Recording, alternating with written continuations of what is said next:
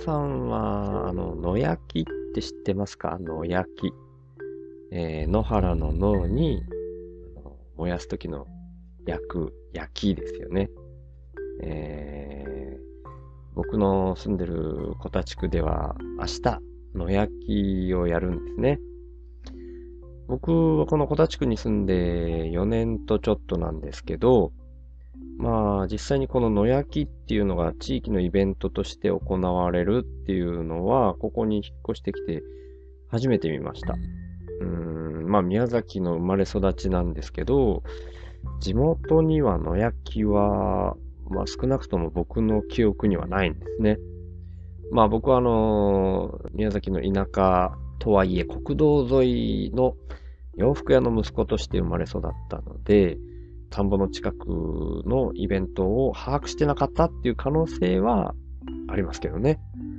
えー、皆さんどのぐらい知ってるのかな？宮崎だけ残ってるってことはないと思うんですけど、まあ田舎の方じゃないと知らない人が多いんですかね。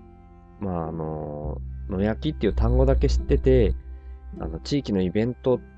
っていう意味じゃなくて、なんか単純にゴミを燃やすみたいな、野原でゴミとかなんかを燃やしたり、木とかいらない竹とかを燃やしたり、そういうのを野焼きって思ってる人もいるかもしれないですね。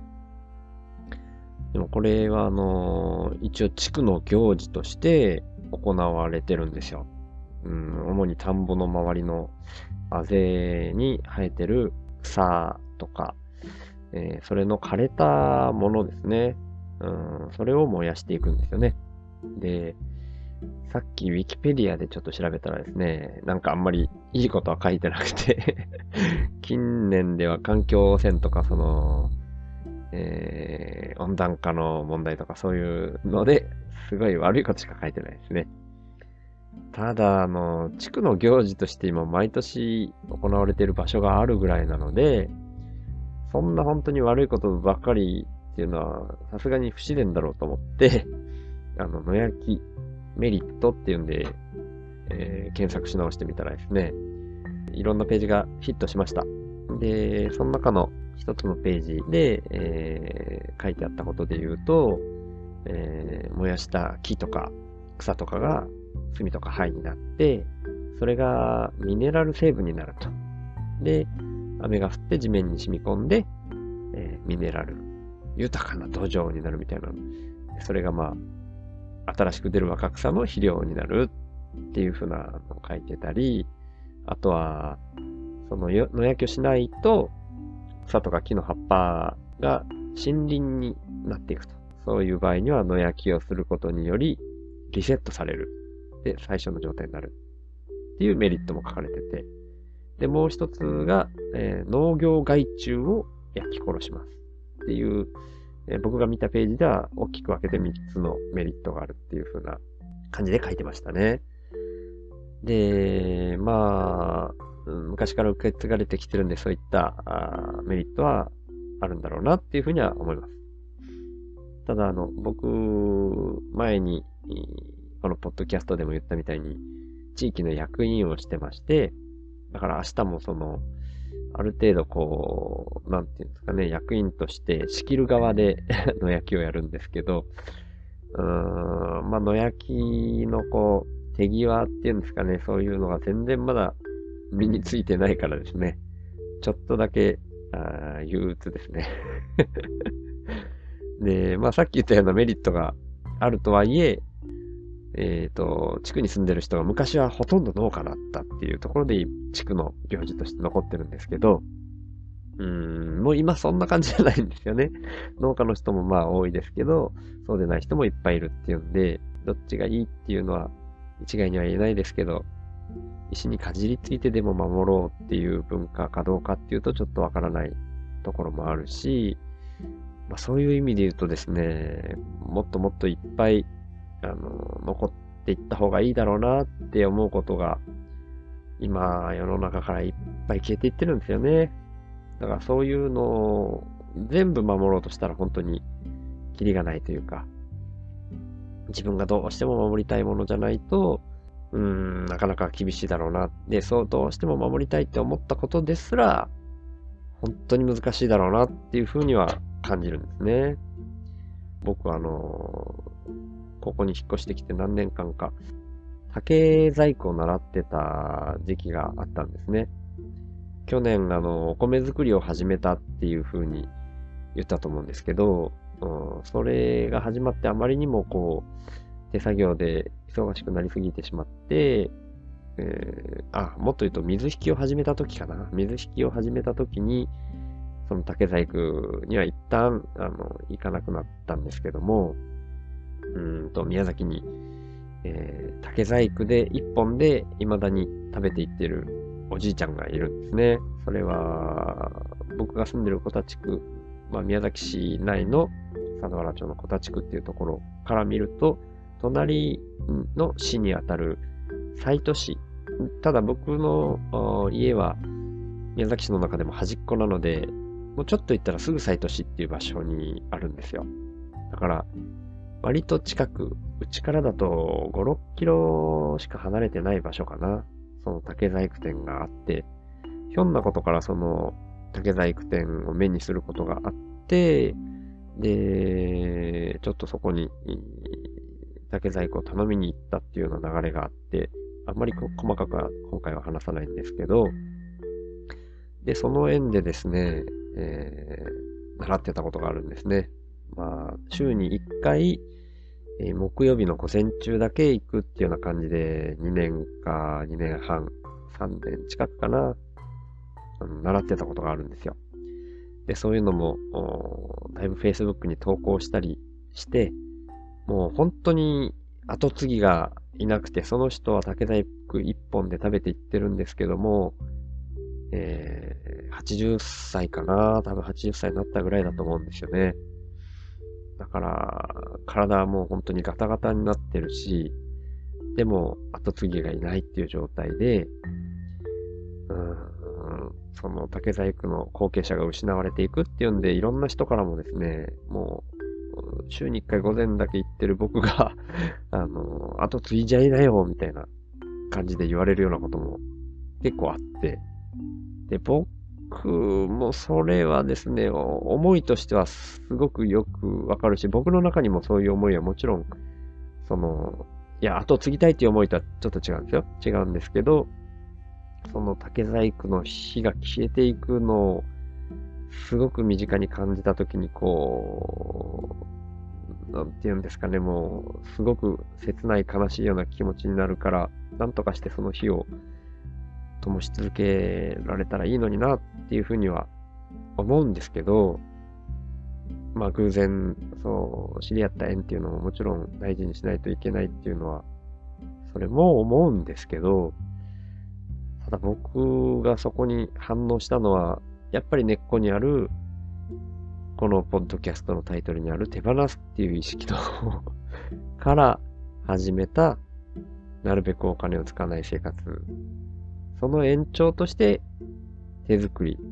手作りの延長としての竹細工に魅力を感じたっていうところがきっかけだったんですね。それを考えると、竹細工一本で食べていくみたいな、険険しい道なんですよ、そのおじいちゃん見てるともう、本当にすごく険しい道をでも一人でずっとやってきたっていう、うん、方なので、簡単にそんな後を継げるなんてことは言えず、3年間が過ぎ、で、お米を作るっていう流れが出てきたときに、僕が本来行おうとしていた流れ、まあ、行おうとしていたっていうか いつもこの表現が難しいんですけどね、手放そう、手放そうっていう意識で始めてるから、何かを行おうとか進めようっていうとなんか真逆な感覚が自分の中にも出てきちゃって、すごく不思議な言い方が難しいっていう、まあ自分の中でも考えが整理できてないからなんでしょうね。そういうふうに、ちょっと固まっちゃうところありますね。あ、だいぶ話が されましたね。そんなので、まあ野焼きが明日あるんですけど、その野焼きに関してはそういう竹細工とかみたいな思いがあるわけでもないし、ちょっと本当は面倒だなーって思ったっていう話なんですけど、っていう前置きをしようと思っただけなんですけどね。ちょっと竹細工の話が入ったんで、あのー、自分の、僕としては、心の金銭に触れる話でもあったんで、ちょっとしんみり 話しちゃったとこあるんですけど、へいっていうところでですね、本編の方に入ろうかなと思います。どうも、シュウです。えー、毎回この流れちょっと変な感じだなと思いながら もうちょっと続けようかなとも思ってます。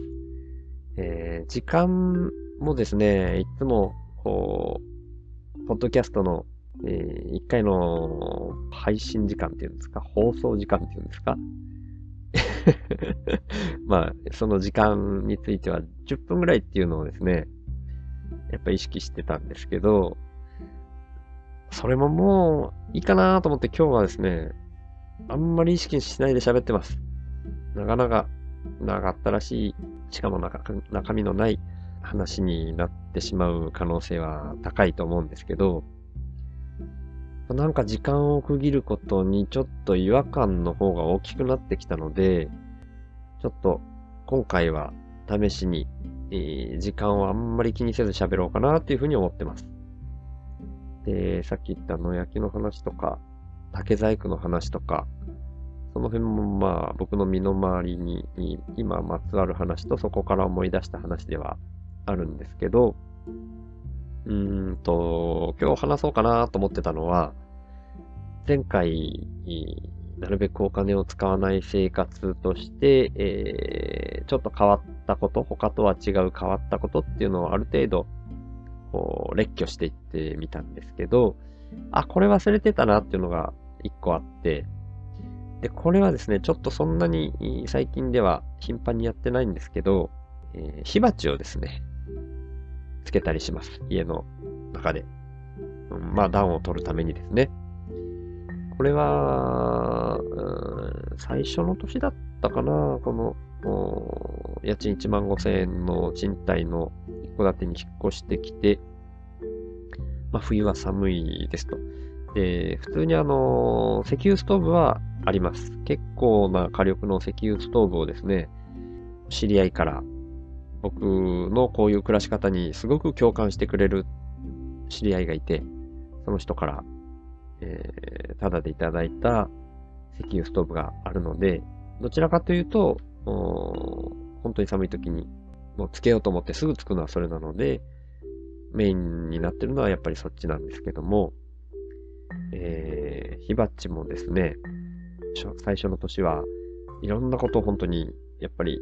なるべくお金を使わないようにするにはどうしたらいいかなっていうのの中で出てきたイメージとして一つ火鉢があったんですね。ただですね、まあその火鉢自体も、あの、最初にいただいたのはちょっと小さめの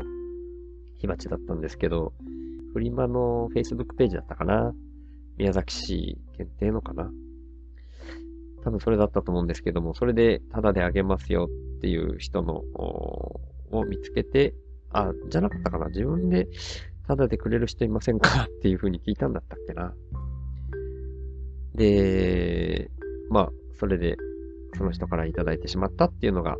最初の火鉢のきっかけでした。それは、まあ、普通に使えるんですけども、ちょっと小さめで、で、うちの家族4人が4人とも温まるには、やっぱり威力が足りないというか、ちっちゃいからですね。で、結局その後、メルカリかなメルカリで買いました。の、6000円でかなり大きな火鉢を買いました。で、今は、あの、まあ、今年とかも何回かはつけてるんですけども、使うときにはその大きな火鉢を使ってます。えー、ただこれはですね、なんとなく今の話の流れで自然に感じたかもしれないし、まあそうでないかもしれないですけど、自然に感じる人は感じたかもしれないんですけど、これはあの、うん、なるべくお金を使わない生活っていう、えー、言葉の意味をそのまんま取ってしまうと、出費を少なくするっていう風に取る人が多いと思うんですよ。で、その意味で言うとですね、石油ストーブよりも火鉢の方がお金はかかるかもしれないです。えー、かもしれないですっていうのは、ちゃんと厳密に比較してないからですね。まあ、厳密な比較っていうのはなかなか難しいんですけども、それは全てにおいて厳密な比較っていうのは難しいんですけど、えー、ざっくり、えー、感覚的な比較で言ってもですね、炭を自分で作れれば別なんですけど、炭は僕は買ってるわけですよ。で、石油ストーブは当然灯油ですよね。で灯油と炭の代金というと、えー、まあ僕が買ってる炭が、まあある程度ちょっと、うん、しっかりした炭っていうのも、そのせいもあるんですけど、炭の方がね、高くつくイメージがあります。で、僕がなるべくお金を使わない生活っていう風に言うときに、もう何でもとにかくケチケチして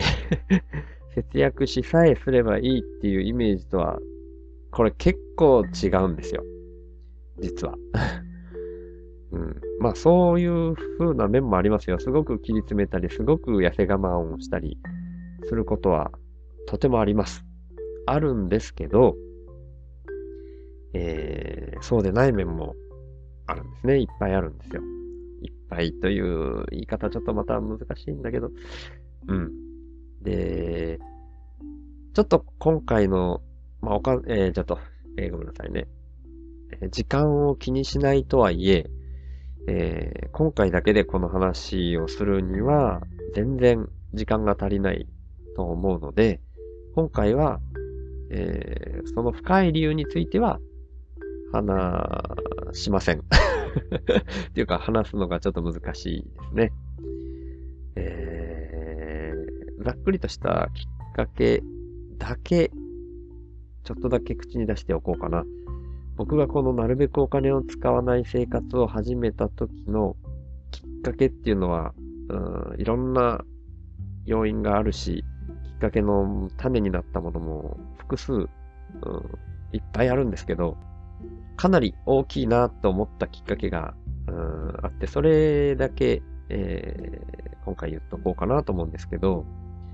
それは知り合いが開いているお金についての勉強会があったんですよ。で、それは宮崎県の中の綾町っていうところで、陶芸家をされてる、コオロギ智和さんっていう方がやられている21世紀の経済論っていうお金についての勉強会があったんですね。えー、そのことだけ今回はちょっと、えー、話しとこう。そう、そういう名前だけ出しとこうかなと思います。ちなみにこの21世紀の経済論っていう勉強会は、えー、1ヶ月に1回のペースでずっと開かれていたんですけれども、このコロナ禍で、えー、最近は開かれない月が続いています。で、えー、その勉強会の内容をすべて電子書籍化をされてます。コオロギ智和さんがですね。で、それが21世紀の経済論という勉強会のタイトルと全く同じタイトルで、Kindle で、えー、発売されているので、もしご興味ある方は購入してみてください。はい。で、ただその話はですね、まあ、その、僕が開いてる勉強会ではないっていうところもあるし、ずっと僕はあの、毎月毎月それに通って何年も過ごしてた時期もあるんですけど、うーん、勉強会の内容自体をこう、簡単に、えー、こういった音声だけで、ポンポンポンポン伝えられるかというと、それはちょっと難しいですね。時間的なところもあるし、えー、そのスライドを使ったりして2時間の中で、えー、開いてる勉強会だからですね。ただ、ま、そこで、えー、受けたあインインパクトで僕はだいぶ、えー、このなるべくお金を使わない生活に向かおうっていう風な、ものすごく大きなきっかけをもらったっていうところは間違いない話なので、今、話として出させていただきました。えー、ただまあその、うん、勉強会の内容自体はですね、その、なんか、なんていうんですかね、人を洗脳するようなものとかでも何でもないし、事実だけをこう、ある程度こう、網羅して述べているものなんですね。ただその事実を、えー、一人でそういった形で集めるっていうのは、あの、個人ではなかなか難しかろうなっていうところを、その、コオロギ友香さんは一人でやられたので、すごくわかりやすく僕の心に刺さったっていうところはあります。で、ただ僕自身の中にですね、うーん、多分ずっと抱えてた疑問とか、本当の思いとかそういうのがあって、そこがすごく反応して、えー、目が開かれたっていうようなイメージもありますね。あのその勉強会の内容を初めて聞いて、はあ、そうなんだって何にもないところからそれを鵜呑みにして進んだっていうのとは全然違うんですよ。あくまでその、それをきっかけとして、自分の本当の気持ちっていうのが、うん、初めてクリアに見えて、で、こういう方向に行くっていう勇気をもらえたっていうような表現が正しいのかな。うん、そんな感じなんだと思います。でですね、まあ今回ちょっと大きなきっかけだけを話そうかなと思って今話したんですけども、結構長くなってしまいましたね。うん。まあ今回は時間を気にせず喋ろうかなって思ってたっていうのはあるんですけど、あんまり 内容があっちに飛んでこっちに飛んでってするのもちょっと微妙な気がするので っていうところで、火鉢からちょっと本当はもっと違う方向に進めようとしていたつもりではあったんですけど、今回は僕がなるべくお金を使わない生活に進むきっかけとなったのが、そういった勉強会があったっていうところと、そのタイトルと作者であるコオロギともかさんの名前を出させてもらって、Kindle 本を紹介しましたっていうところで 一応今日のところは終わっておこうかと思います。それではまた。